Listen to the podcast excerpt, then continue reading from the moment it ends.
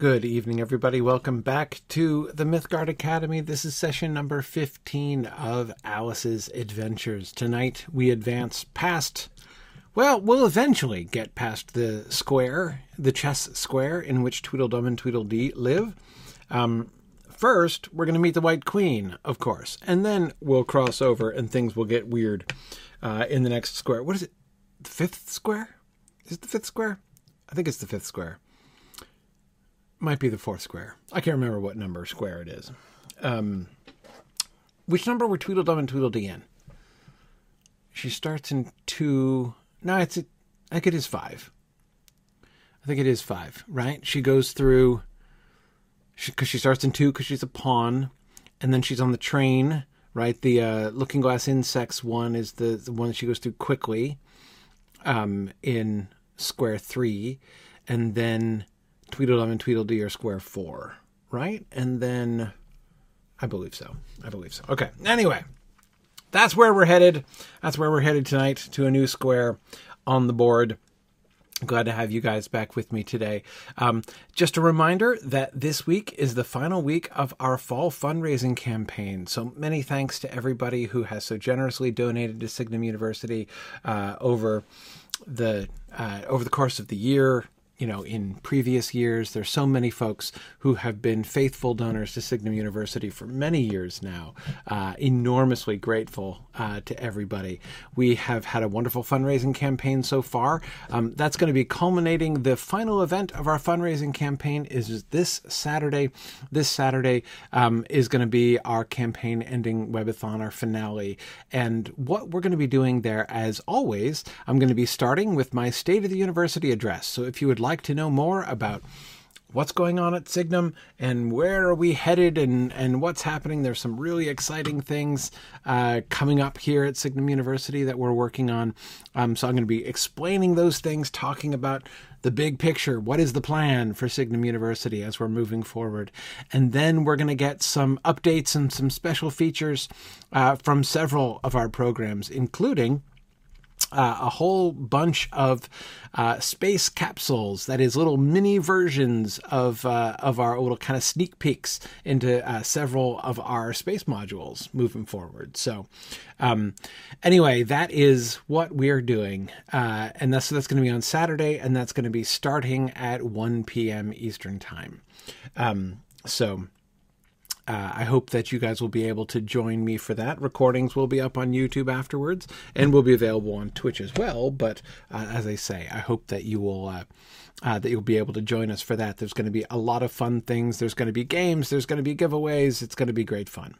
Um, now, uh, I also want to celebrate by doing a giveaway right here tonight with among you folks who are faithfully with us here in the Twitch chat. So here's what we're going to do. This week we're going to do something that I haven't done before here uh, in uh, uh, in Twitch in the Mythgard Academy, but um, but we're going to give it a shot because I think you guys are up to it. So here's what's going to happen. I am going to use a Twitch feature uh, called giveaway feature and uh, it's this is gonna it's gonna automatically draw somebody. So here's what's gonna happen. I am there we go. I have opened the giveaway in the Twitch chat. So in the Twitch chat, type exclamation point raffle and you will be entered into the raffle to get and you'll be entered into the drawing. Now, while you are entering yourselves into the drawing, let me tell you what we are giving away tonight. Tonight, we are giving away a free token to our space program. So uh, you will get a token that is worth a, uh, a, a, full month long module in our space program. Um, our space program, of course, is a, is a very exciting program that we've been running now for exactly a year. I announced that last year in the State of the University address, uh, and we opened up, um, uh, we sort of launched space, uh, launched into space last uh, last State of the University address. Um, and uh, uh, anyway, but it has been awesome, and there are so many exciting modules coming up. If you haven't had a chance to look at the modules that are being offered here in December and in January as well, then uh, you should uh, uh, you definitely should do that because there are some really cool, uh, really cool things. Um, Jackrabbit, exactly. It is a nice new raffle uh, that is being uh, that is being that has been opened up here. Uh, so so there you go. Um, um, and I'll make sure to close it before the monstrous crow comes. There you go. I know some of you are space veterans. Okay, so I'm gonna let's see. Tell you what. Why don't I? I'm going to talk about the first slide and then try to remind me uh, to um, uh, try to remind me to come back and close and do the drawing. Um, yeah, there we go. Okay. All right. So the meeting with the White Queen is not very auspicious. You'll remember when Alice met the Red Queen, the Red Queen was quite impressive, especially compared to the flowers with whom she had been speaking prior to that. But um, she couldn't. The problem was she couldn't approach the Red Queen. Remember, there's the Red Queen that she had to walk away from in order to approach. Right here, she sees the White Queen and the White Queen is not very impressive. The White Queen only looked at her in a helpless, frightened sort of way, and kept repeating something in a whisper to herself that sounded like bread and butter, bread and butter. And Alice felt that if there were to be if there was to be any conversation at all, she must manage it herself. So she began rather timidly. Am I addressing the White Queen? Well, yes, if you call that addressing, said the, the Queen said. It isn't my notion of the thing at all. Alice thought it would never do to have an argument at the very beginning of their conversation, so she smiled and said, If your Majesty will only tell me the right way to begin, I'll do it as well as I can. But I don't want it done at all, groaned the poor Queen. I've been addressing myself for the last two hours. It would have been all the better, as it seemed to Alice, if she had had got someone else to dress her. She was so dreadfully untidy. Every single thing's crooked, Alice thought to herself, and she's all over pins.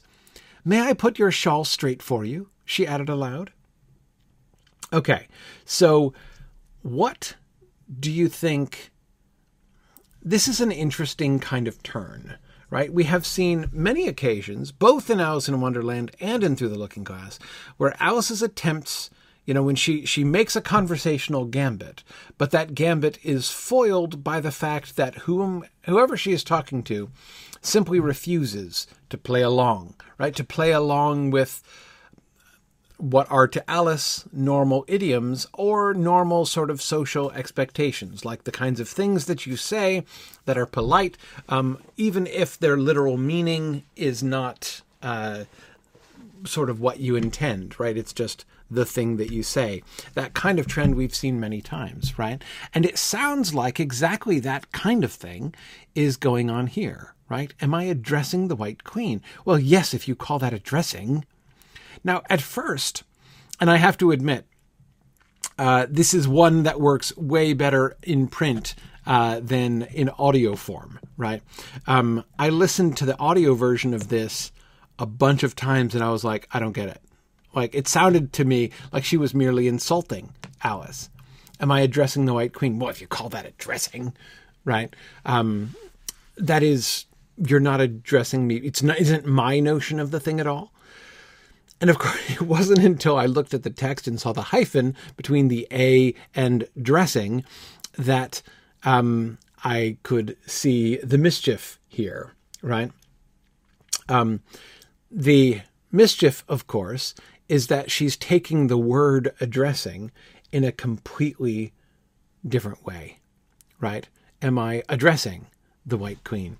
Um, she is not dressing her. Um, a hyphen dressing. She's um, she is not addressing. She has not come to address the White Queen. She's just addressing her with two D's, right, instead of a hyphen. Um, the White Queen confirms her. Um, so again, it sounds at first like the White Queen is simply being rude, like she is telling Alice that Alice has done things inappropriately. Now remember, remember what the Red Queen did. Remember the Red Queen with her continuous advice, right? Um, you know, like keep your feet together and always remember who you are, right? She was constantly correcting Alice, offering her these sorts of uh, um, these sorts of corrections. Um, I uh, this is a pun. It is a pun that the White Queen is making to Moss, definitely. Um, but um, uh, yeah, yeah. Um, so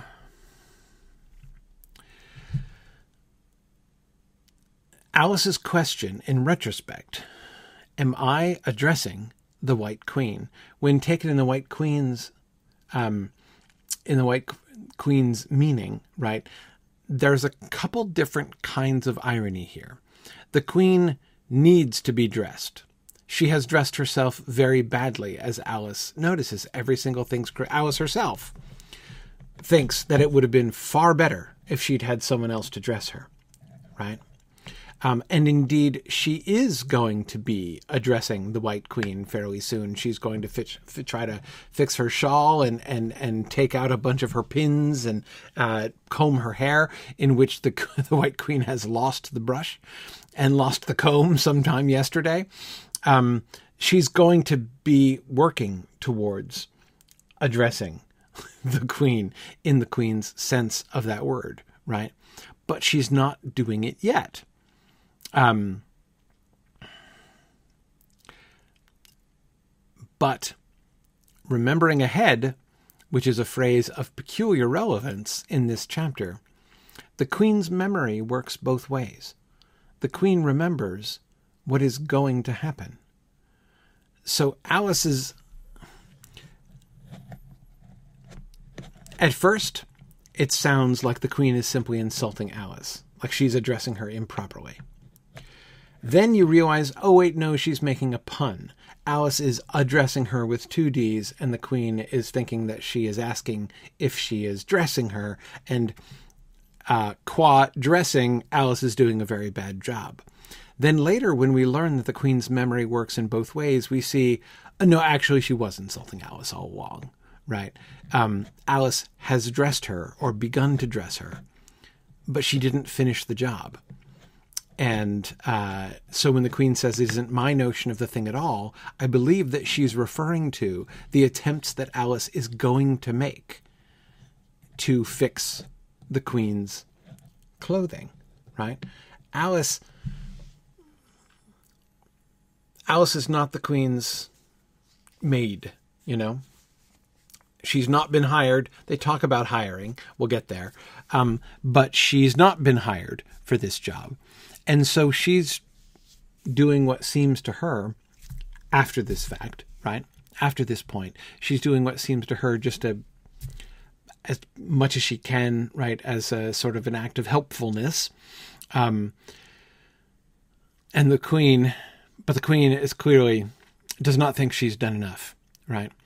Um, throughout this scene, the queen's both ways memory is relevant. Um, Alice has only met the White Queen for the first time. She doesn't know who she is, they've never been introduced. But the White Queen remembers her, remembers her from the conversation they are about to have, right? Um, yeah. Um, Jackrabbit, it would make some sense for a white pawn to dress the White Queen, right? To be like the attendant unto the White Queen, doesn't seem inappropriate at all, right? Um, anyway, Alice is put off, obviously, uh, by the Queen's address, by the Queen's response to her address. Um, if your Majesty will only tell me the right way to begin, I'll do it as well as I can. But I don't want it done at all. I've been addressing myself for the last two hours. What do you think the Queen means when she says, I don't want it done at all? What does she not want done? Alice has just said, I'll do it as well as I can.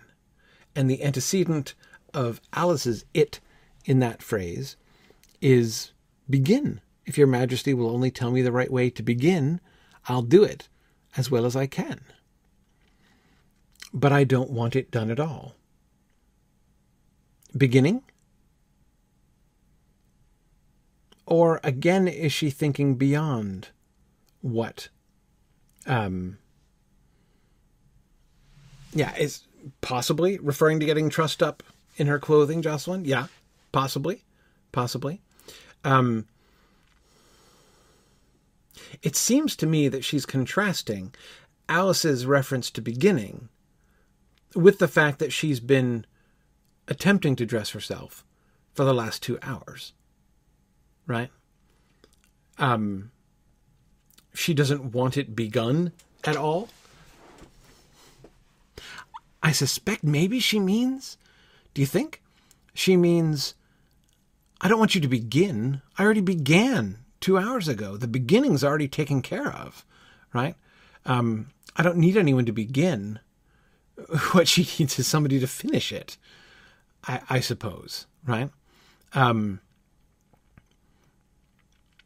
and this, I suppose, is another thing about living backwards, as the Queen is going to explain. Um, she's been addressing herself for the last two hours. Uh, she doesn't want anyone to begin. She wants to finish. Um,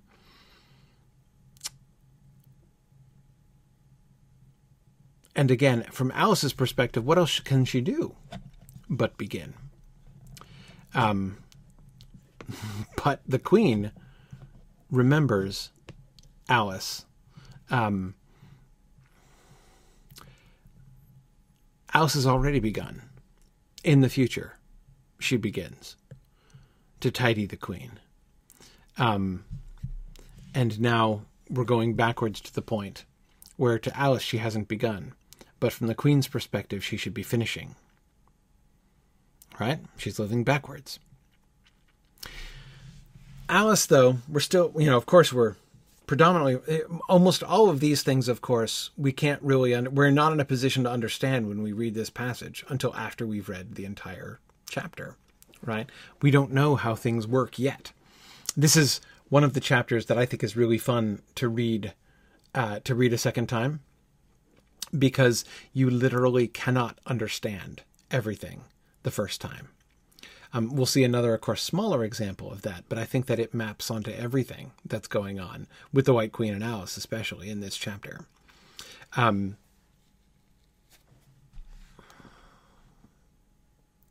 May I put your shawl straight for you? She added aloud. There. She's beginning from her perspective. Um, Alice says she should get somebody to help her with her clothes, and the queen says, Oh, hang on. I almost did forget. Okay, last chance uh, uh, to enter the raffle. I think you've all gotten a chance to enter the raffle. Um, exclamation point raffle, last chance to type that before I close the giveaway and we do a drawing.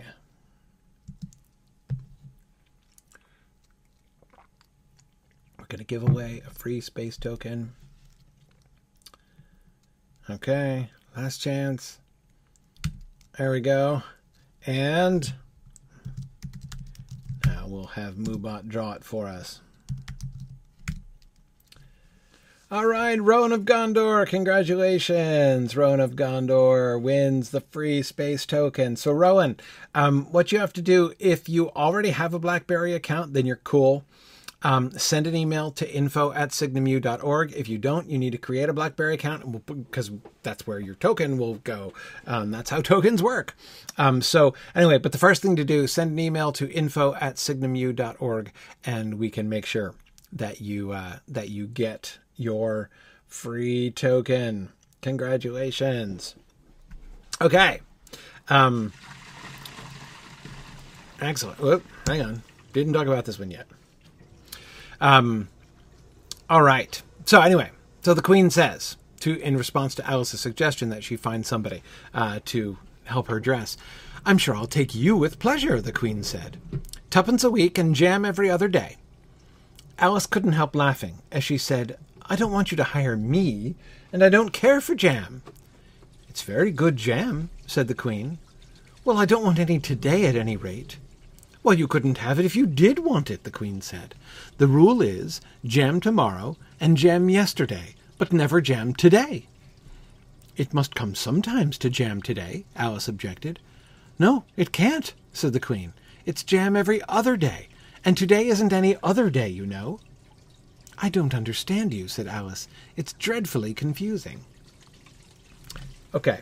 Um, uh, all right, so this would seem to be a more uh, kind of typical example of Alice, of sorry, of somebody being literal, right? Um, but it's not exactly in the same way. Like it's not like about Alice having her words um, being taken in an unexpectedly literal way, right? Um, instead, we have the queen enticing her with jam, right? You get jam every other day uh, if you serve the queen. Um, this is not tempting to Alice, who doesn't care for jam. But then the queen explains that she couldn't have any today, even if she did want it. And there are two different ways in which the employees of the queen are uh, systematically deprived of their jam payments, right? Um, uh, one is because she says the rule is jam tomorrow and jam yesterday, but never jam today. That would be every other day, right? Yesterday and tomorrow, but not today. And Alice objects to this, right? It must come sometimes to jam today. Right? I mean it's it's if you're going to have jam tomorrow and it gets to be tomorrow, then it's jam day, right? That's that's how it works, she explains. But not if the concept of jam is merely applied to tomorrow. Now, it is hard to see how the how the concept of jam could be equally applied to yesterday, right? Um, because although the jam tomorrow may never come, as it truly never is tomorrow, it's always today. Um, but by the nature of things, it has to have been yesterday at some point. But I guess that's not true either, now is it? It always is today. You could never, you never really had yesterday any more than you ever really get tomorrow. All you ever have is today, I suppose. Um, yeah, yeah. Um,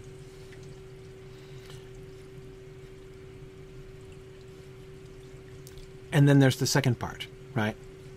It's jam every other day, and today isn't any other day, you know. Yes. So another way of looking at it, right, is if it's and so you could say eh, you could you can take the phrase any other day to mean one of two things, right? It can either mean on alternate days or it can mean any other day that is not today. Right? There's today, there's any other day. But it can never be any other day. It can only ever be today. Right? So, apart from the fact that this is a fairly, um, well, swindling payment plan, right, to pay people on, um, but, uh, but in addition, oh, Jackrabbit, I love that. Yeah, I hadn't thought of that. Um, Jackrabbit points out that it's a it's also a Latin pun. Um, yam, I A M, which basically is jam, right? Um, yam is Latin for now when used in the past and future tenses. Um, uh, and uh, yam can be translated already as well. So, um, yes, um, you can't have you can't ever have jam now is a kind of funny internal contradiction in that way, Jackrabbit, right? Um, yeah, yeah. So, um,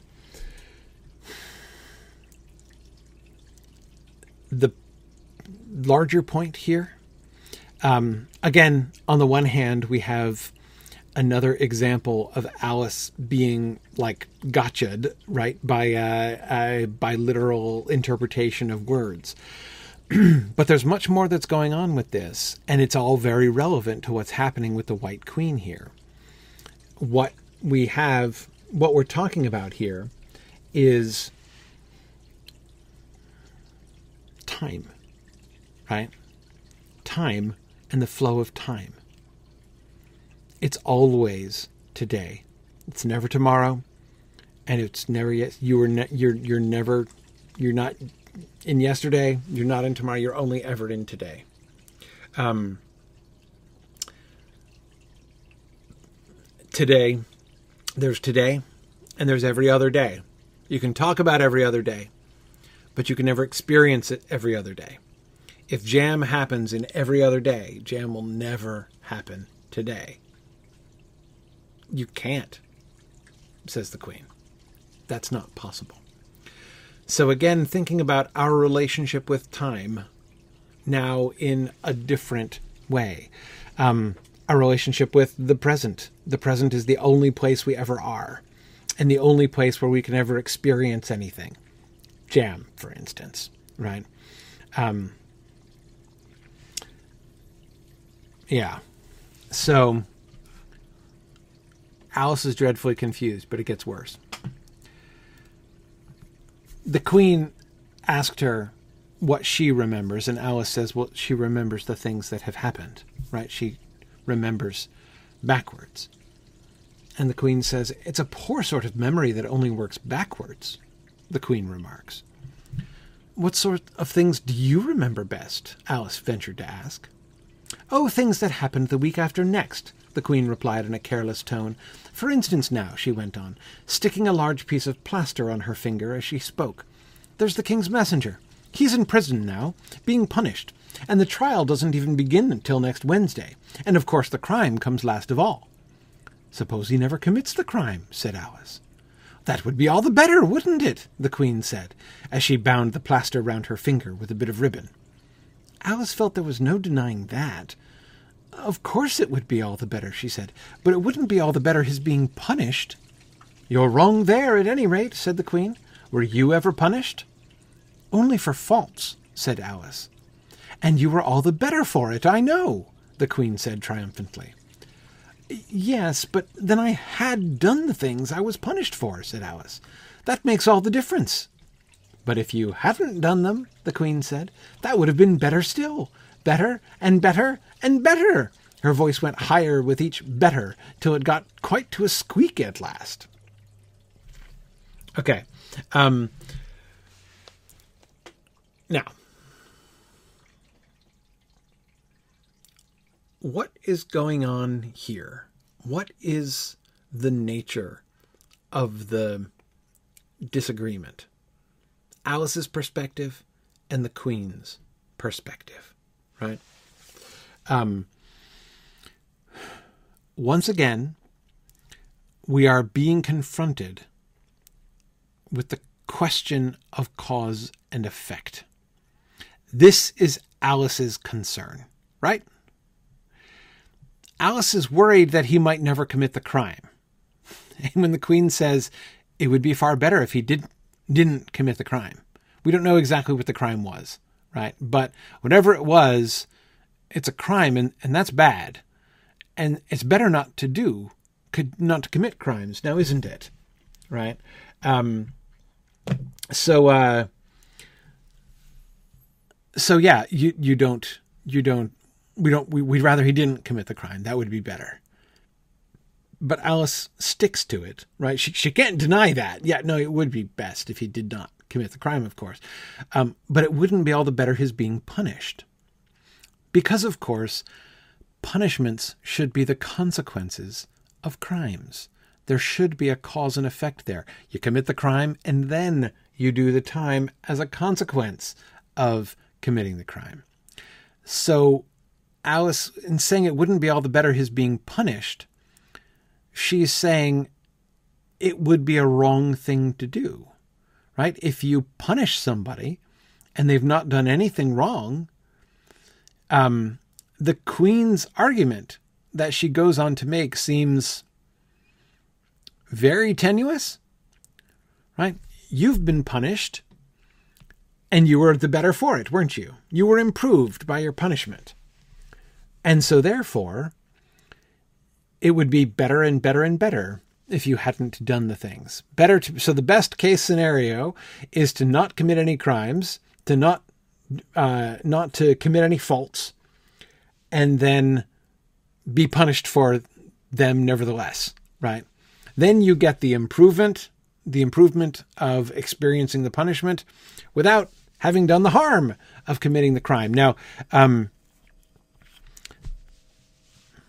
there's a kind of logic there, right? Which we would find ourselves on its face in a similar position to Alice, right? There's no denying that. It's it's not like we're saying like, well, no, we, we, we really want crimes to be committed, right? Um, yeah, yeah. Well, exactly, exactly, JJ. The the the reason punishing a child is good is because it corrects the child. Like that, that's why I think that's why Alice uses the word faults, right? Were you punished? I was only punished for faults. That is, I had, I had, I had manifested that there was a fault in my character, which needed correction, and the punishment was intended to correct that fault. And so, again, in that way, although in this kind of abstract sense in which the Queen seems to be wanting to take this, if you take merely the premise uh, punishment always leads to good results, right? Always leads to correction, always leads to improvement. Um, then, uh, uh, then the Queen's argument would seem to be perfectly logical. The best case scenario is more punishment and less crime, right? Um, but exactly, JJ, just as you were laying it out there, um, just as you were laying it out there, there is it's not only a, an abstract question of justice, which of course was what the first thing that Alice is pointing to. That's, I believe, what she means when she says it wouldn't be all the better his being punished, right? Um, you know, would he be all the better for it? Well, I don't know about that. But it certainly would be a wrong thing in the people administering the punishment upon him to administer a punishment for a thing that he had never done. That would be wrong. That would be bad. If even if you were to grant the queen's premise that punishment always results in improvement, a dubious premise, but even if you were to grant that premise, um, that doesn't mean that everything is better and better and better if no crimes are committed and more punishment happens, right? That's not logical. And the reason that it isn't logical, it's not ju- it's not only on a question of uh, uh, on an issue sort of of abstract justice in that way, but it's also for exactly the reasons that you were saying, JJ. Um, the why what makes a punishment good? What is the point of punishing a child, right? To correct the fault, to use Alice's uh, term there, right? Um, and if the child does not have the fault, then the punishment is not going to bring about that correction. All of these things, even the even the, what I was calling abstract justice, is still at the end of the day a cause and effect concern. All of these things are related to cause and effect, right? Um, Yeah, yeah. Um, and of course, yes, there is the third term when it comes to the king's messenger. There also is a trial as well, right? So first he's punished. Um, his trial doesn't begin until next Wednesday.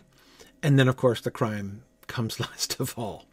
Uh, and of course, when you think about the trial in the middle of that, the apparent absurdity of the situation is made the more acute. What is the purpose of a trial? The purpose of a trial is to decide, to discover, or to prove what did happen in order for the judge to then be able to say what is going to happen, right? Um, what were the events and you know like we're first we're establishing what the cause was right in order to then establish what the results of that cause should be. Um how is a trial on what basis would a trial operate if it takes place prior to the crime? Um in its way, it is the most, it seems anyway, the most absurd element of that entire thing. Um, so, yes, the entire premise of what the Queen goes on to speak of about punishment and how punishments are good. Um,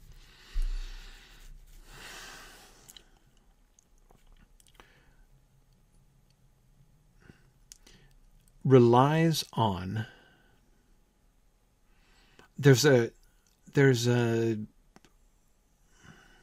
the entire th- everything the White Queen is doing here seems to be disregarding, or no, it's more than disregarding, isn't it? I say disregarding cause and effect. It's more than disregarding cause and effect. It's um, aggressively rejecting cause and effect, uh, taking taking things completely out of the context of cause and effect. But, but,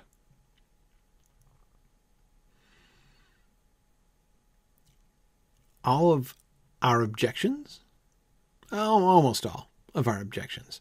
The Queen's argument at the end about uh, um,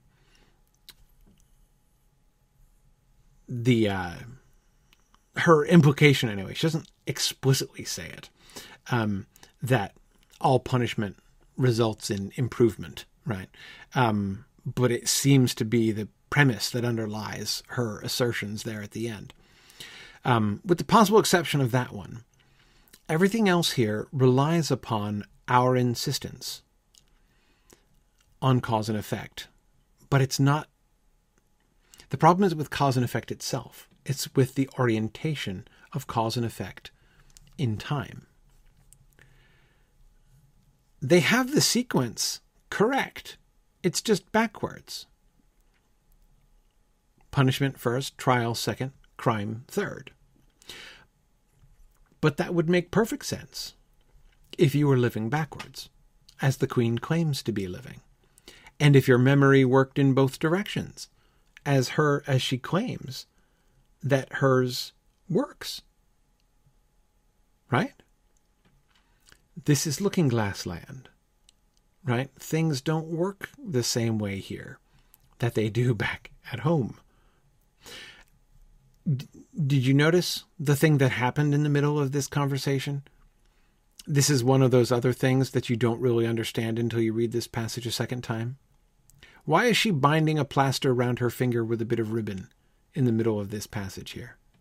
That would be all the better, wouldn't it? the queen said, as she bound the plaster round her finger with a bit of ribbon.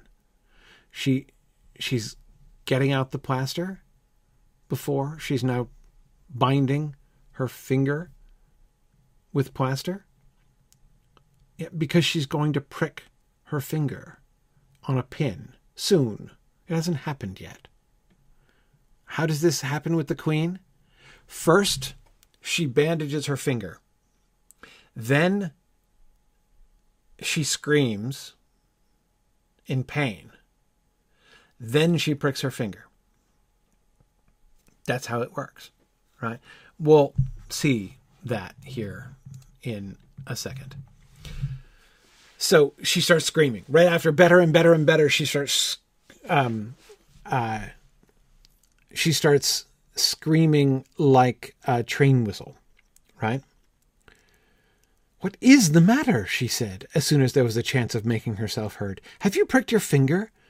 I haven't pricked it yet, the queen said, but I soon shall. Oh, oh, oh. When do you expect to do it? Alice asked, feeling very much inclined to laugh. When I fasten my shawl again, the poor queen groaned out. The brooch will come undone directly. Oh, oh! And as she said the words, the brooch flew open, and the queen clutched wildly at it and tried to clasp it again. Take care, cried Alice, you're holding it all crooked. And she caught at the brooch, but it was too late. The pin had slipped, and the queen had pricked her finger. That accounts for the bleeding, you see, she said to Alice with a smile. Now you understand the way things happen here. The queen's assertion, like the queen's description of the uh, judicial process in Looking Glass Country, right, um, seems to be not merely, you know, some kind of wacky, um, you know, alternative, irrational proceeding. You know what I mean? Um, it's not like I saw somebody compare it to the Thought Police um, from 1984 uh, to Thought Crime. It's not exactly like that. Um, that merely is saying you don't have to perform an action in order to be guilty of crime. If you think a wrong thing, that is a punishable act. But the direction of causality still works totally normally, right? It's a little bit closer to. I mean, I was thinking about this passage. I just recently watched um, Moon Knight, the uh, one of the more recent. Um, I guess it was from this summer uh, Marvel series, um, and uh, that has a one of its primary plot line is about somebody who wants to punish crime before it, you know, so it's going to, uh, this Egyptian goddess who's going to weigh the hearts of people see whether they are going to be worthy or not. And if they're not going to be worthy, and if they're going to be doing unworthy things in the future, she's going to kill them in advance, right? Um, and I was like, "Hey, the White Queen would approve of the, of this of this system." Um, yeah, so that's more like what the Queen is describing here, right? Um, she's not creating some kind of wacky um, you know, upside down totalitarian state in which you arbitrarily punish people and say you're doing them good. Things legitimately, cause and effect legit- legitimately works backwards for her. As soon as she pricks her finger, she's completely free of pain. Right? That accounts for the bleeding, you see. Now you understand the way things happen here. She had been bleeding before. She was bleeding. She bandaged her finger um, she screamed in pain and then she stabbed it right. Um, yeah. So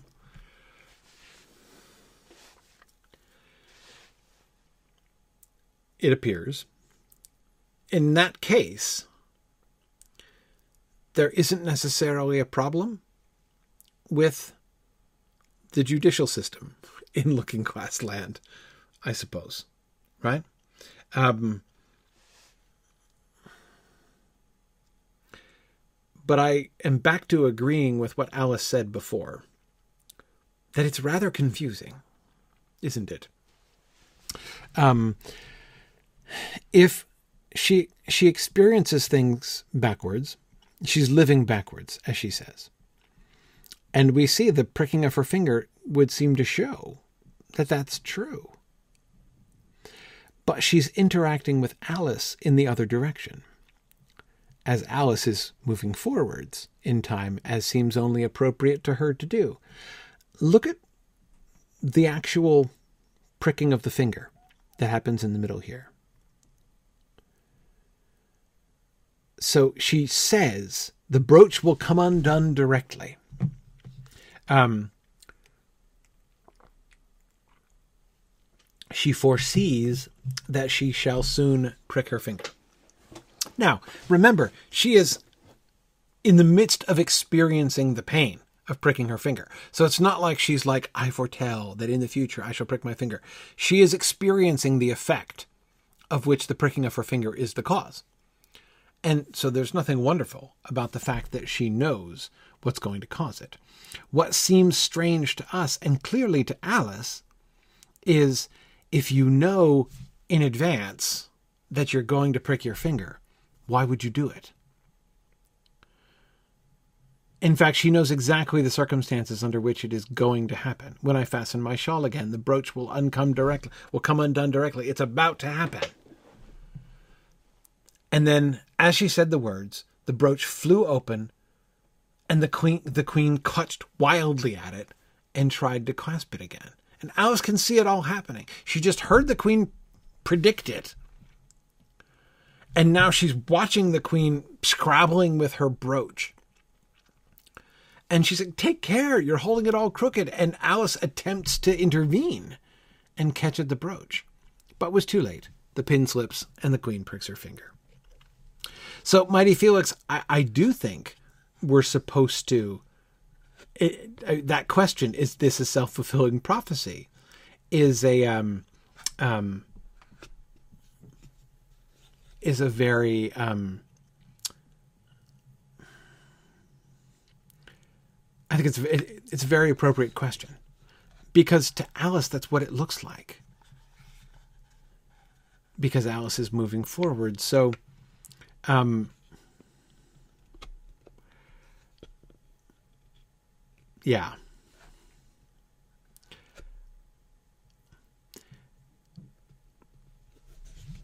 And then we go back to the beginning and the confusion at the beginning of the conversation.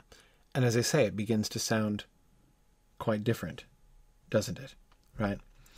Yeah, it does make you think of the of this of the story device where a character tries to avert a prophecy and ends up f- fulfilling it. Yeah, exactly. Except that's not what the queen's doing. What we have is a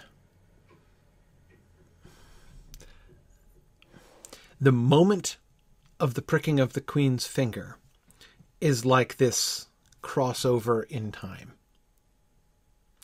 where Alice, who's going one direction, and the Queen is going the other direction. And the pivotal event is that pricking of the finger. And Alice knows it's going to happen because the Queen has told her. The Queen knows it's going to happen because she's experienced it. She's literally experiencing the pain of the pricking when she's saying that it's going to happen. But to her, it's not in the future. She's living backwards. So to her, it's in the past. Um, and she is speaking of the past. So it's Alice whose direction in time is working differently. Um, Lalanco, it's a little bit like Merlin and Arthur in the Once, Once and Future King. But I actually think this is much more thoughtful. That um, I need to reread it. I haven't reread The Once and Future King in years. But um, the idea of Merlin living backwards never really seemed to be played out in this kind of detail. That is, thought through in this kind of. T.H. White's Merlin living backwards seems he seems to me to do it in a very big picture sense. He lives backwards in the sense that he remembers what's going to happen in the future, like hundreds of years in the future. Uh, but I don't think you, as well, again, maybe I missed it. It's been years since I read the book. So um, I'm kind of reaching that delightful time in my life. Nobody ever told me that this was one of the benefits of getting older, but I love it. Um, have you ever said, oh man, I wish I could have the experience of reading this book for the first time all over again. Turns out you can. All you've got to do is get old, right? Holy cow, there are so many books that I read like when I was in college or something. And if you just wait long enough to read it again, it's like reading it. It's like you're like reading a book you've never read in your life, right? I have that experience so many times now. Um, it's really quite delightful. Um, so yes, I am sure when I read the Once and Future King again, it's going to be like reading it for the first time. So I don't want to make too many assertions about it. Let me just say that when I read it, um, and I, I, read it a few times, but again, many years ago, um, it was um, uh, uh, it was I did not get the impression I could have missed it, but I did not get the impression that he was interested in this level of cause and effect deviation. Um, it was more a like I know what's coming thing, um, more of a play on the way in which um, I felt and felt even more strongly when I saw um, uh, when I saw the um, when I then went on after that to read Sir Thomas Malory um, that the way that Sir Thomas Malory's Merlin just goes around the countryside telling everybody what's he he goes around putting up historical monuments to events that haven't happened yet. That's his job, right? That's what Merlin in Sir Thomas Malory does. Is he goes writing in gold letters on rocks right? He goes to a clearing and he writes on the rock, like, in this clearing, uh, the two greatest knights in the world shall meet and fight. And then this happens, and like three, three, three, four hundred pages later, you know, uh, Sir Lancelot and Sir Tristram meet each other and they fight nearly to the death. Uh, and then, like, they're both lying on the ground and they drag themselves over and they find themselves looking up at this rock that says, in gold letters, here shall the two greatest knights uh, in the world meet and fight together. This kind of thing is happening all over the place. Uh, and uh, Merlin, who goes away fairly quick, uh, fairly early in the narrative, um, uh, in uh, in Malory, industriously spends his time erecting historical monuments to future events. And so I always felt that the Once and Future King was kind of playing on that idea, right? Um, what Carroll is doing is something much more sort of up close than that. We have seen the ways in which Carroll is sort of playing with the idea of cause and effect. Remember the looking glass insects. Uh, remember the death of the bread and butterfly. Um, the uh, inexorable and universal deaths by starvation of the bread and butterflies, right? Um, there are lots of places in which we see Lewis Carroll playing on this. Remember, we were seeing it again in with Tweedledum and Tweedledee, um, where you had um, the relationship of the poem to the action there. Um, so, yes, we've had all kinds of this, but here is now sort of the closest scrutiny of that question. Let us think about the role of the forward progress of time in cause and effect. And we are asked to imagine ourselves here in this sequence into a separate world where if time works backwards, for some people, but not for others. Cause and effect is going to get seriously messed up. Now, if this were really a kind of Oedipus situation, Mighty Felix, Alice's attempt to stop the queen from pricking her finger would have been what caused the pricking of the finger, right? Um, but again, it's not that she, she was too late. She didn't do anything. She attempts to stop it, but it fails because the thing already happened. Of course, it's too late. It already happened in the future. Um, and there's no way to construct sentences like that that don't sound like nonsense. But what Carroll is doing is sort of an investigation of that, a sort of, um, uh, I don't know how to say, um, a sort of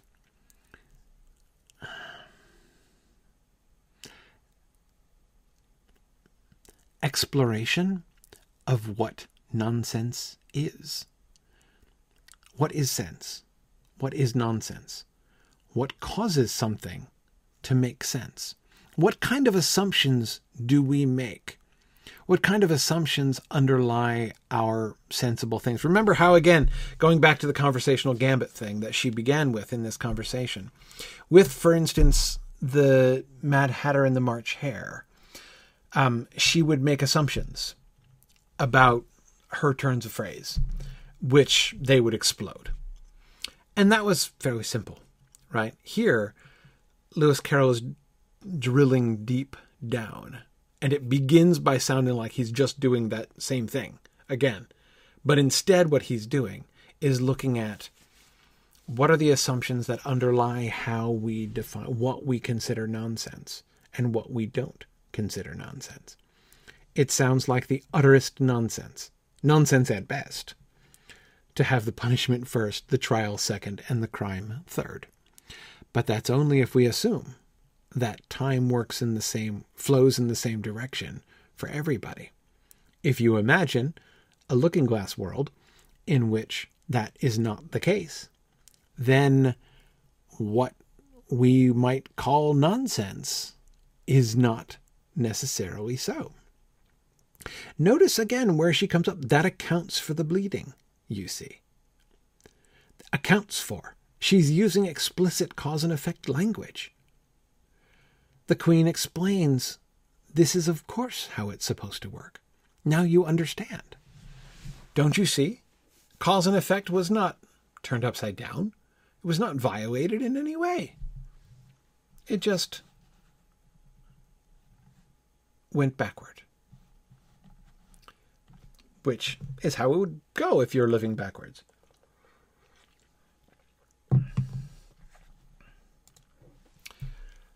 More on nonsense.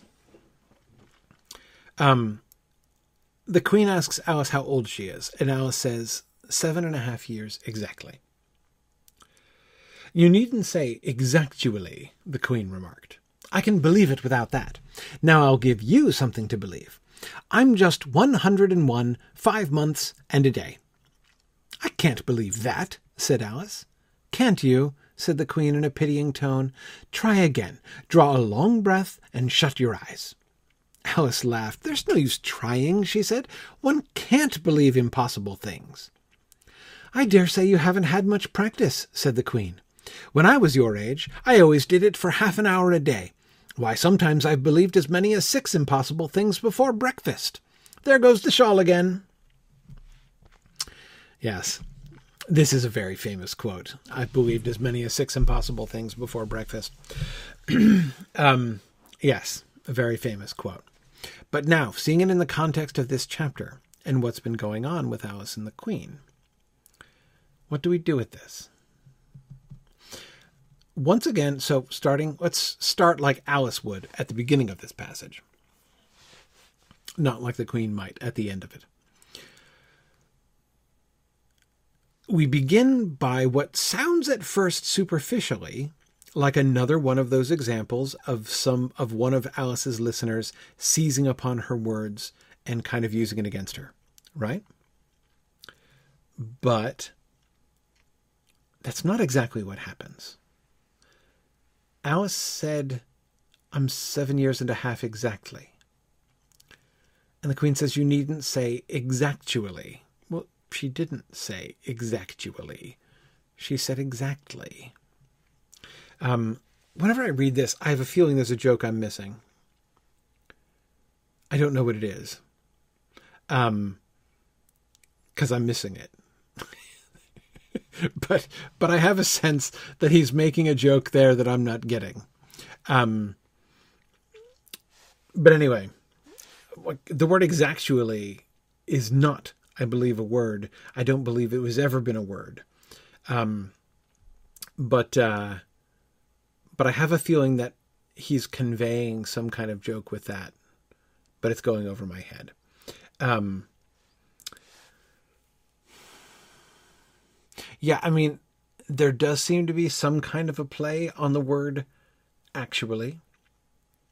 Uh, first fish, I agree, but I don't, I don't see the point of that exactly. Um,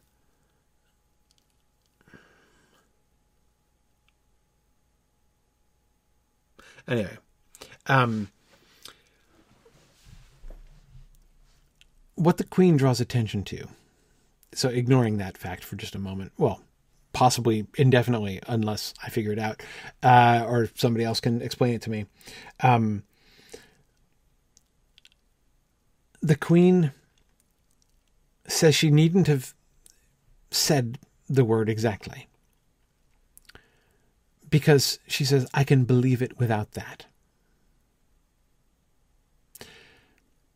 The Queen's supposition or presumption seems to be that Alice added that extra word of emphasis, exactly, not in order to convey meaning, but in order to um, uh, what, encourage belief, right? Facilitate belief. That's not at all what Alice meant. When she said exactly, she was conveying information, right? Um,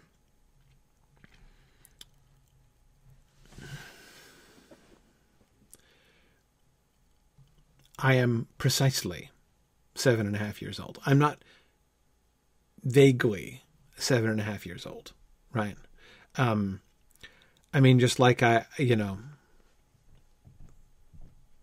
my son, whose footsteps I hear through the ceiling above me, uh, might say, I'm 14 and a half. But he's not exactly 14 and a half. He's a little more than 14 and a half. He's actually about 14 and two thirds at this point. Um, and Alice is specifying exactly what her age is seven and a half. Now, of course, I think we've all known seven year olds who would. It, there's a big difference between being seven and being seven and a half. It makes a big difference uh, to people that age very often. Um, but the queen takes the word as, again as if it's a sort of assertion, an assistance to belief. Yeah, Mighty Felix, you're very right. You don't stay exactly any age for very long. Um, yes, one could have challenged her statement that she was seven and a half exactly. Exactly? No, you're not. No, you're not. Even if you were at the moment you said the word by chance. It's not true anymore, is it? Um, so yes, there's a there's a certain way in which it's almost like jam today, right? Just as you can never have jam today, so you can never really exactly be seven and a half. Um, yeah. Uh, yes. Um,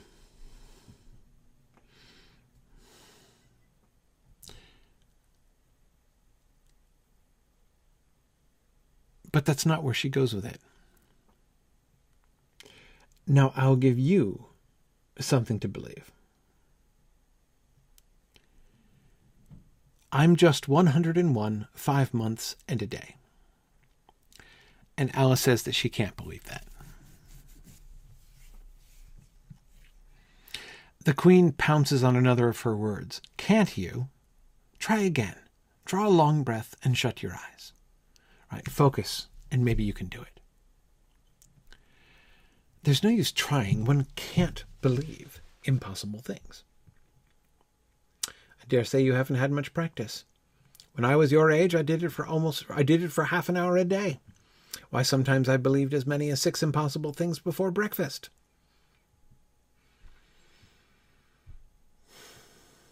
Okay.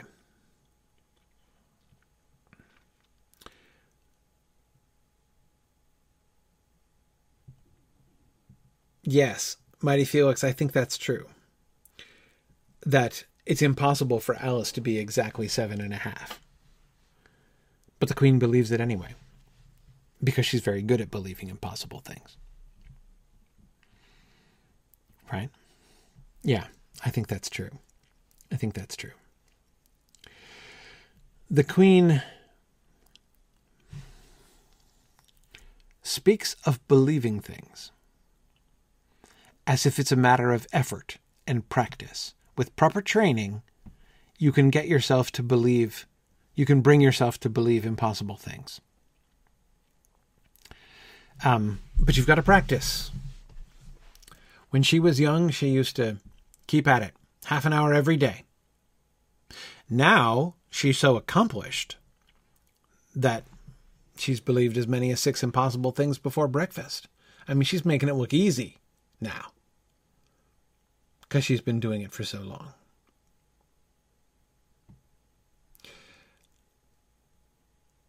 what is the difference? Well, again, what is the what is the issue here?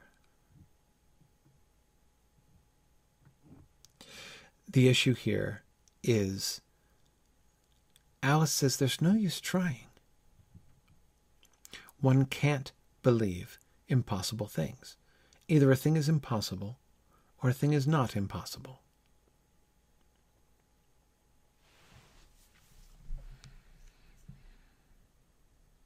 And the Queen doesn't even acknowledge that possibility. Remember what this is just exactly like. This is just exactly like the Red Queen. When you say nonsense, I've seen nonsense compared with which that would be as sensible as a dictionary. There it seemed to be merely a matter of like comparative versus absolute value, right? Here, Alice, what is um, what is kind of under scrutiny here is the word impossible itself. Um, if you think about it this way, right? Alice is saying, I cannot do it. It is impossible. The word impossible, after all, means you can't do it, right? Not possible to be done. The Queen is saying if you try hard enough, with practice, focus, dedication, and concentration, you can do impossible things. Believe impossible things. It's only that you have not had enough practice. Can't you? the Queen said in a pitying tone.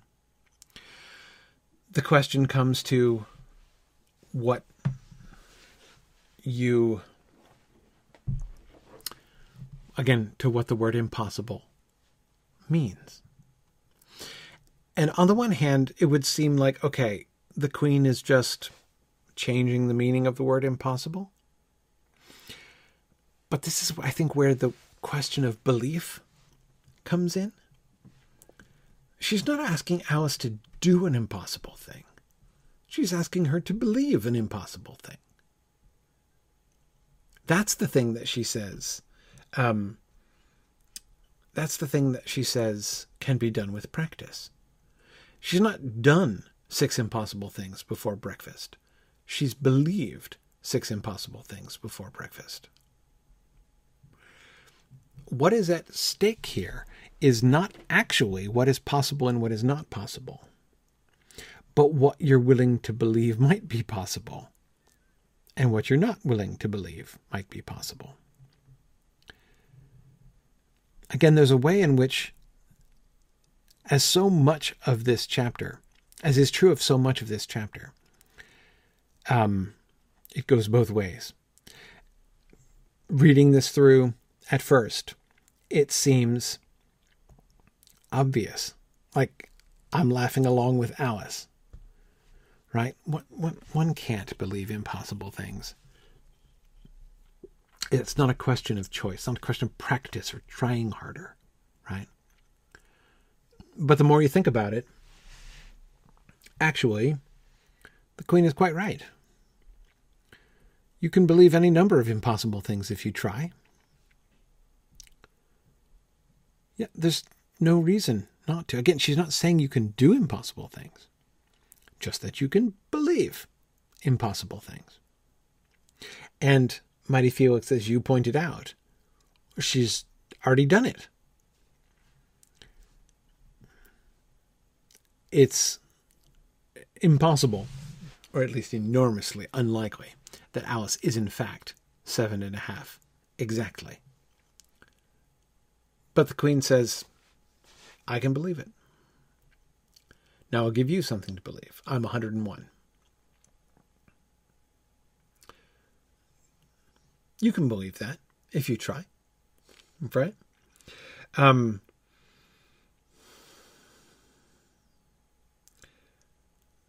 yeah.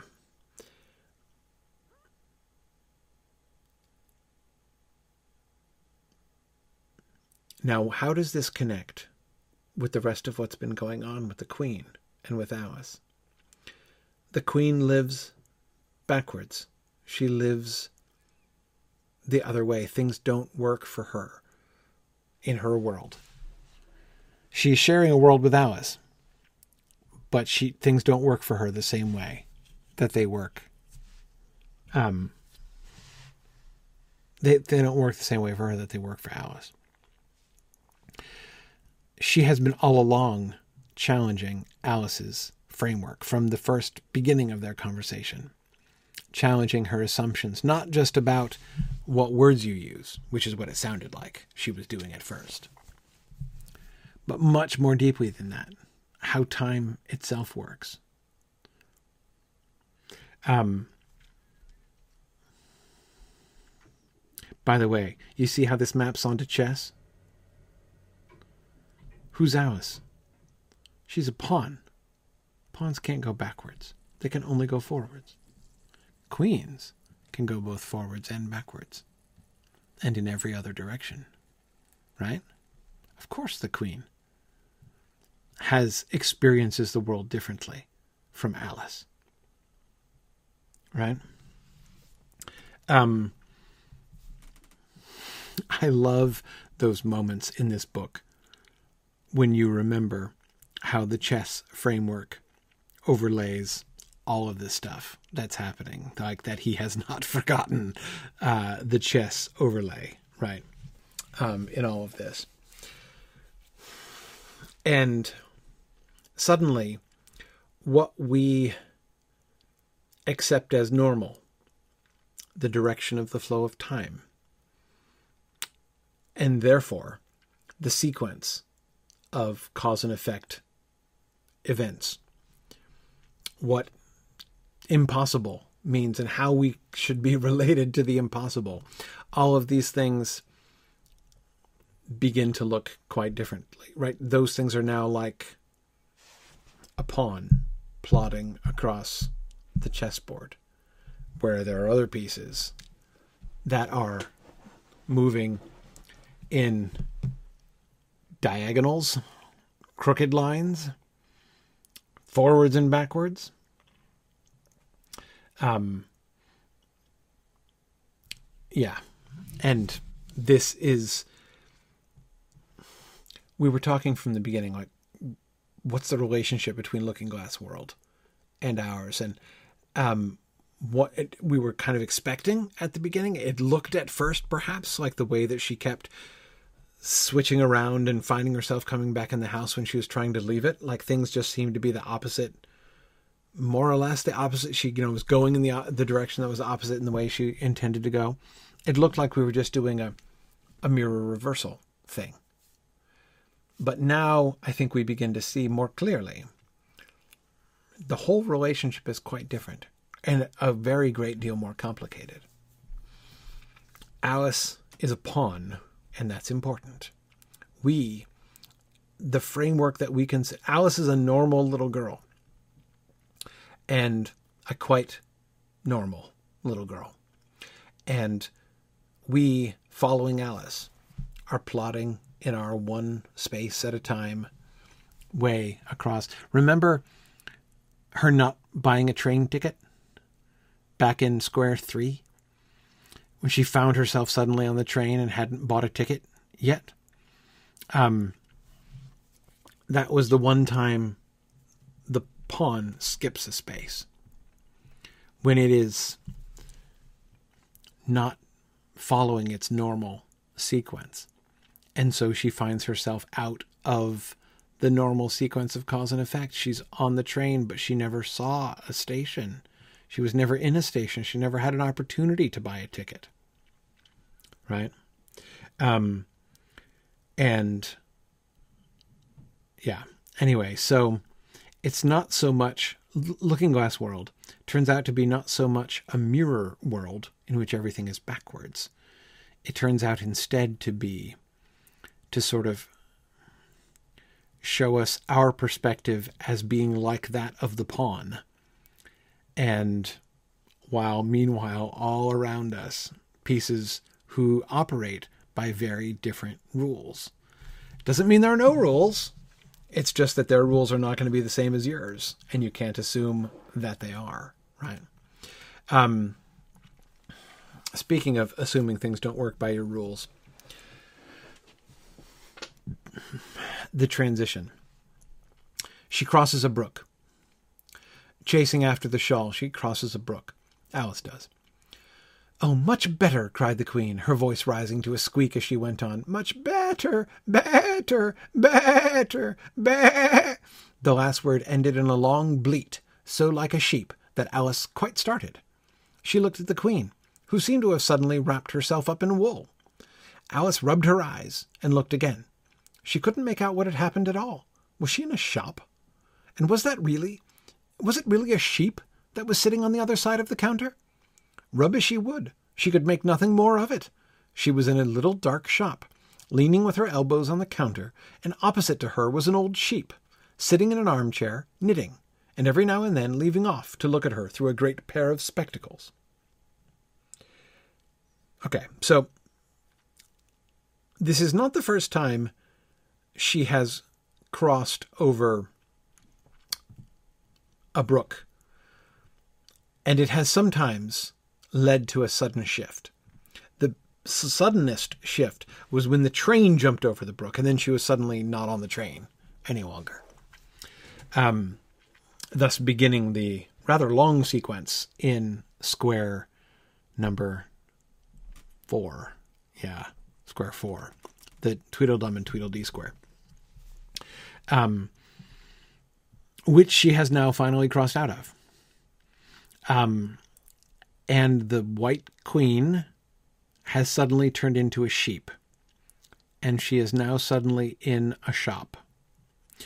Alice is completely discombobulated here.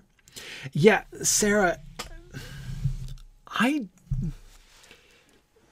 I don't know exactly what to make of the joke about the sheep knitting with wool, right? But it seems to me that the um, the kind of uh, focal point of that is that first sentence of the second paragraph there. She looked at the queen, who seemed to have suddenly wrapped herself up in wool. Meaning she's covered with fleece because she's now a sheep? Or meaning she's actually in a woolen shawl or something? The queen was, did have a shawl, which may well have been, um, which may well have been wool uh, but I, I don't think, but I don't know. I can't tell exactly what happened there. The relationship between the sheep and the wool is not really clear exactly. Um, yeah, yeah. Um,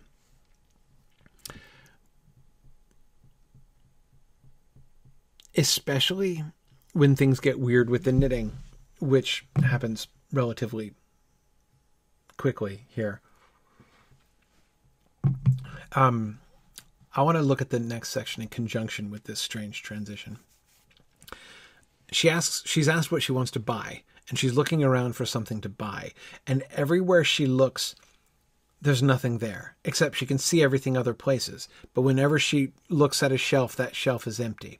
And she sees a thing out of the corner of her eye that she might like, but every time she looks at it, it moves away. And she's trying to f- trace it, to follow it around the room, and she can't get there. So in the end, the sheep, as Alice is spinning in the room, the sheep says, Are you a child or a teetotum? A teetotum is a little top, um, a, a top that you spin with your fingers, like a dreidel, basically.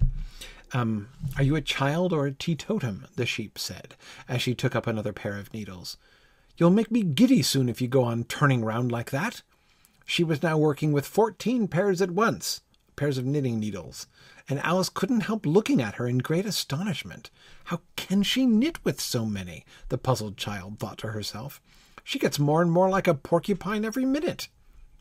Can you row? the sheep asked, handing her a pair of knitting needles as she spoke. Uh, yes, a, a, little, but not on land, and not with needles. Alice was beginning to say, when suddenly the needles turned into oars in her hands, and she found they were in a little boat, gliding along between banks. So there was nothing for it but to do her best. Um,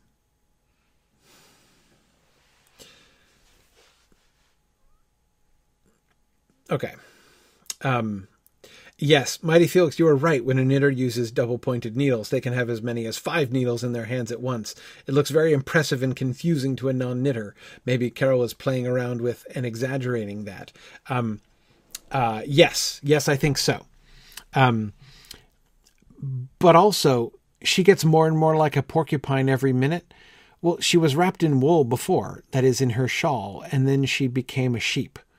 And now she has all of these needles sticking out and is becoming more and more like a porcupine. I was expecting her to become a porcupine. Um, uh, that seemed a um, an evolution. Now, can you row? The sheep asks, handing her a pair of knitting needles. And yes, rowing is a knitting term. I don't know too much, Sarah, about knitting, um, but I did know that. I did get that pun. Alice is not a knitter. She is obviously also not a rower. It was many years after I had read this chapter before uh, uh, a former crew team member had explained to me the joke later in this chapter, the joke about catching crabs, which I did not know at all. Um, so she is. Um, can you row? she asks, and gives her knitting needles in order to row like the knitting thing, presumably. Alice is confused as she might well be, right? Um, I mean, she's suddenly living in like a world in which, uh, well, it's like she's suddenly living inside Arthur Harrow's brain, right? Um, as everything that's being said is being turned through a pun and then being made literal. Um, as she's being handed the knitting needles and asked if she rows, and she's thinking about rowing, and then she um, finds herself on a boat gliding between banks. And it keeps going. She's the sheep commands her feather, which is a rowing term um, about how you do the oars. Didn't you hear me say feather? the sheep cried angrily, taking up a bunch of needles. Indeed, I did, said Alice. You've said it very often and very loud. Please, where are the crabs? Because the sheep said she would catch a crab if she wasn't careful. In the water, of course, said the sheep, sticking some of the needles into her hair as her hands were full. Feather, I say!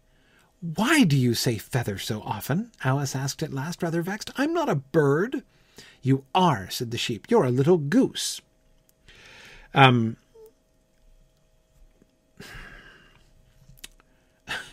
okay, like I guess things just keep going. From, so, do you understand what it means to catch a crab? Um, right. I mean, uh, uh, uh, again, this is this is this is the thing I didn't know. I was guessing that feather was a was a a rowing thing.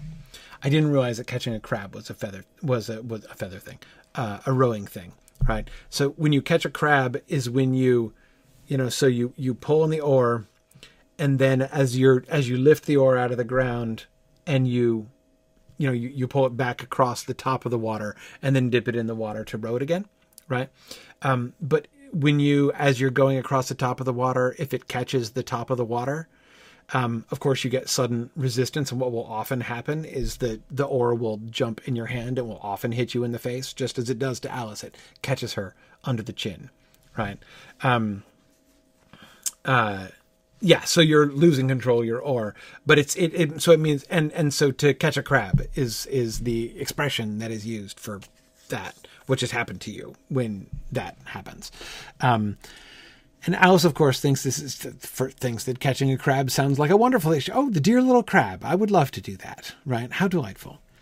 Um, and of course, when she does catch a crab, she wonders where the crab is. She doesn't see it, right? Um, but in fact, the oar does hit her in the face, uh, which she doesn't enjoy, and she's doubly sad because she missed the crab, right? There was, you know, she was told there was a crab there, and um, yeah, boy, when I I remember first reading this book when I was a kid, and I had no idea of that. I'd never heard that phrase in my life, and I was so I thought there was like literally a crab in the water that like caught on to the end of her oar, and I'm like, is that what happened? I mean, I wouldn't put it past this book to actually do that, um, but um, but yes, so we find ourselves here while rowing in this strange world and of course, we have the play on feather and bird and that she's a little goose um, because she is not tracking with what is happening here at all.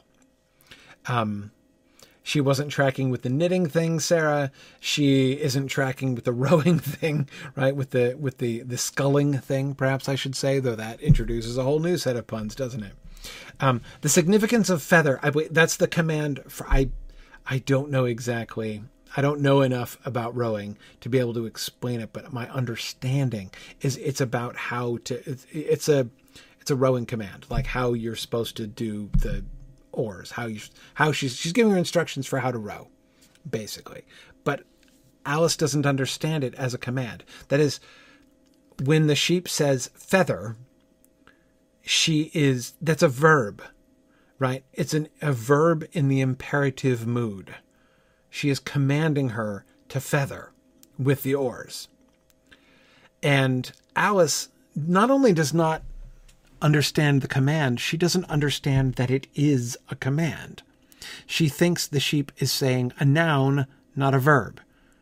Why, why do you why do you say feather so often? Um, you've said it very often and very loud. Why do you keep yelling feather? I'm not a bird. There are no feathers around here. Well, there certainly aren't because Alice isn't doing it, right? There we go. Sarah has a definition. The rower pushes the oar handle down so the uh, oar blade comes out of the water. Just as the oar blade is being removed from the water, the rower rotates the oar handle 90 degrees so that the blade is again parallel to the water, right? So, you know, you've got the, you know, the blade which goes down in the water to push it around. You lift up the oar and then then you turn it flat, right? um, that action is referred to as feathering. Okay, that was vaguely what I was guessing, right? And of course, why do you do that? Why do you feather your oars? So as not to catch a crab. If you keep the oar, the, the blade of the oar vertical, right, which of course it needs to be in order to push the water, and then you lift it out of the water, if you keep it vertical as you go back across, you're likely to catch the bottom of the blade on the surface of the water and catch a crab right? But you would feather it in that way, right? You'd lay it flat so that it goes goes across the surface of the water without catching crabs. Um, yeah, so Tomas, you're right. Once again, we see language here as a means of not communicating, right? Um, but there is a there is a vast gulf. And but now notice the kind of thing in both cases, both with um, the both with boating and with knitting. In both cases, the sheep is using specialized vocabulary. If you have never rowed a boat before, you have no reason to know that that's what feather means. And you would certainly have no reason to think that that's what catching a crab means. Those are two expressions that are they're jargon right? They're very narrow jargon, narrow in the sense of restricted to a um, a very particular thing. Which, if you don't happen to have exposure to that, if you don't happen to know anything about boating, um, you're going to have no idea what it means to feather, or that the word feather would be used as a verb, um, and you're not going to know what it what it means to catch a crab. That's just not. A, and how would you possibly know if you had never been exposed to that? Similarly, um, if somebody hands you wool and knitting needles, if somebody handed me uh, knitting needles and said, "Can you row?" I I might have thought just as Alice does, um, not with knitting needles, right?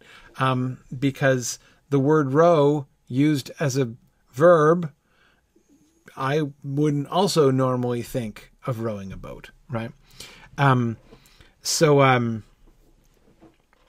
yeah. Anyhow, um, all of this is uh, um,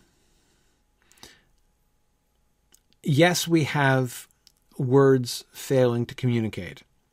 If you think about it, it's almost like the opposite of the um, the Mad Hatter and March Hare trick, where you take a word which is a very common phrase, right? A word that is being used in a way which is, by the literal usage of the word, a little strange or a little unusual, but a common idiom. Everybody knows what you mean. And instead, we have very specific things. In fact, very specific instructions in the case of feather, feather. Um, feather or you'll catch a crab.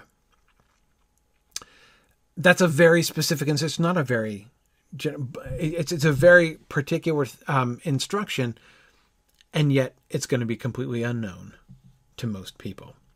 Um, yeah. Okay.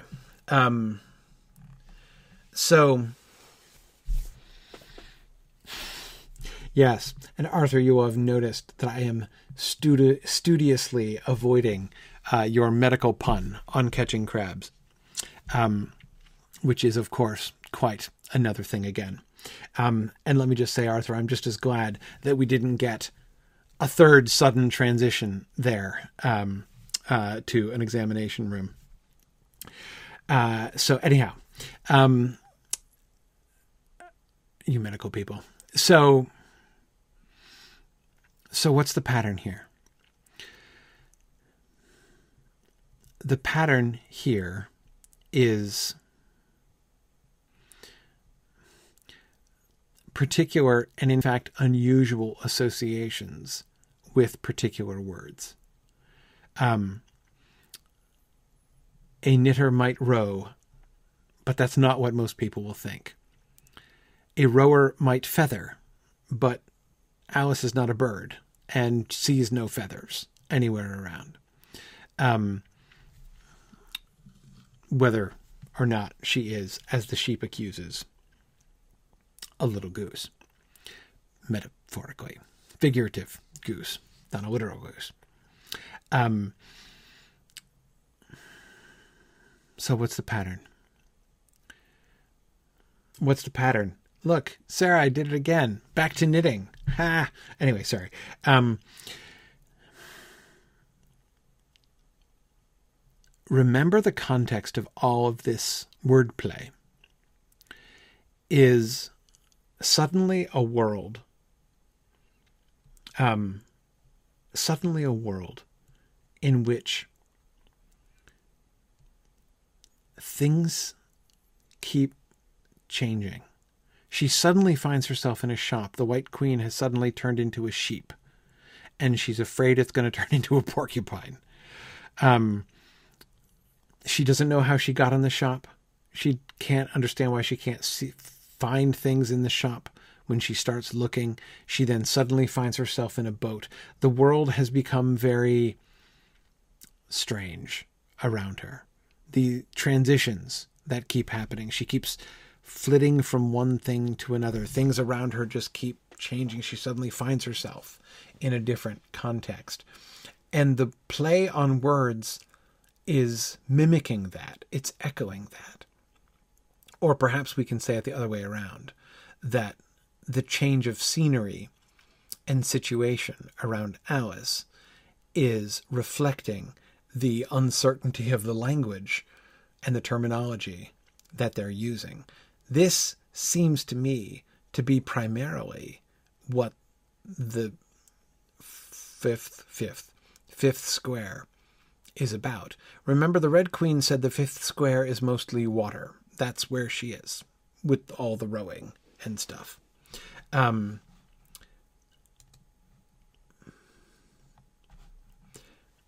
we'll stop here because it's the end of the chapter anyway.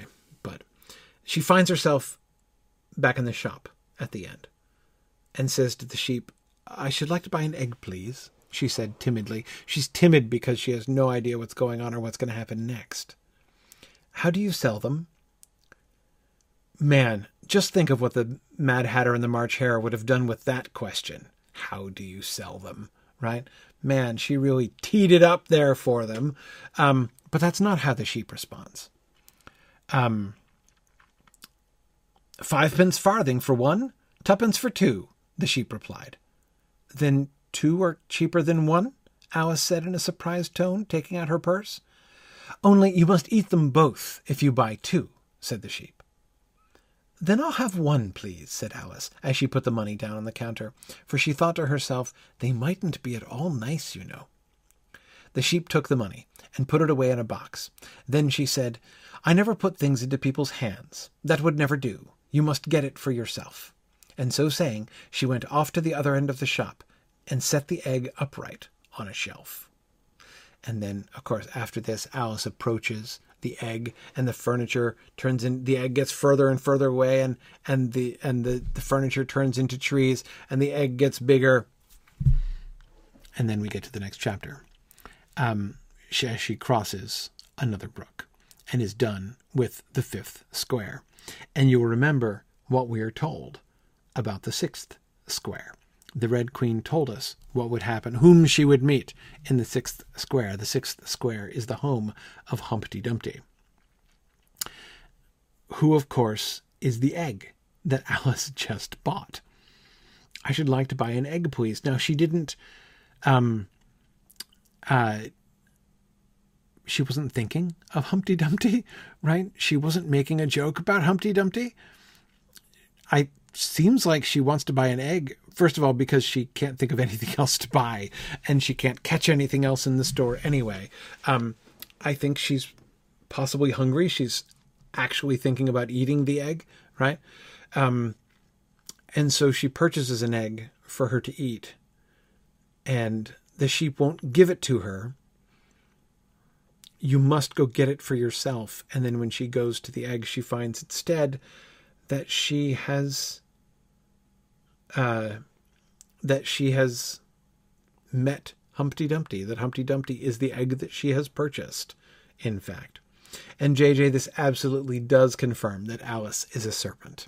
Remember from Alice in Wonderland, um, when she was called a serpent, when she had a really long neck, um, and the birds asked if she ever ate eggs, and she admitted that she really did, um, and that therefore proved that she was a serpent. So, yes, there you go. Um, yeah. Okay. Um, so the strange transitions from one thing to the next. Um, the fifth square is, I think, the strangest square. By the way, uh, can't you begin to see why Tolkien loved Through the Looking Glass so much? This book, from one end to the next, is fascinated by language and how language works, right? From Jabberwocky um, a, through all of the other, you know, the, the, the punning and all these other experiments with language. Um, if words words are supposed to be attached to things. But of course, the fifth square shows us the dubious connection between words and things. How a word which is normally attached to a thing may turn out to be total, to be attached to something quite different. But only for people who like only for a strange subset of people. You know, like rowers and knitters, right? To them, these particular words mean other strange things that those same words, which are normal words in everyday English, don't mean for anybody else.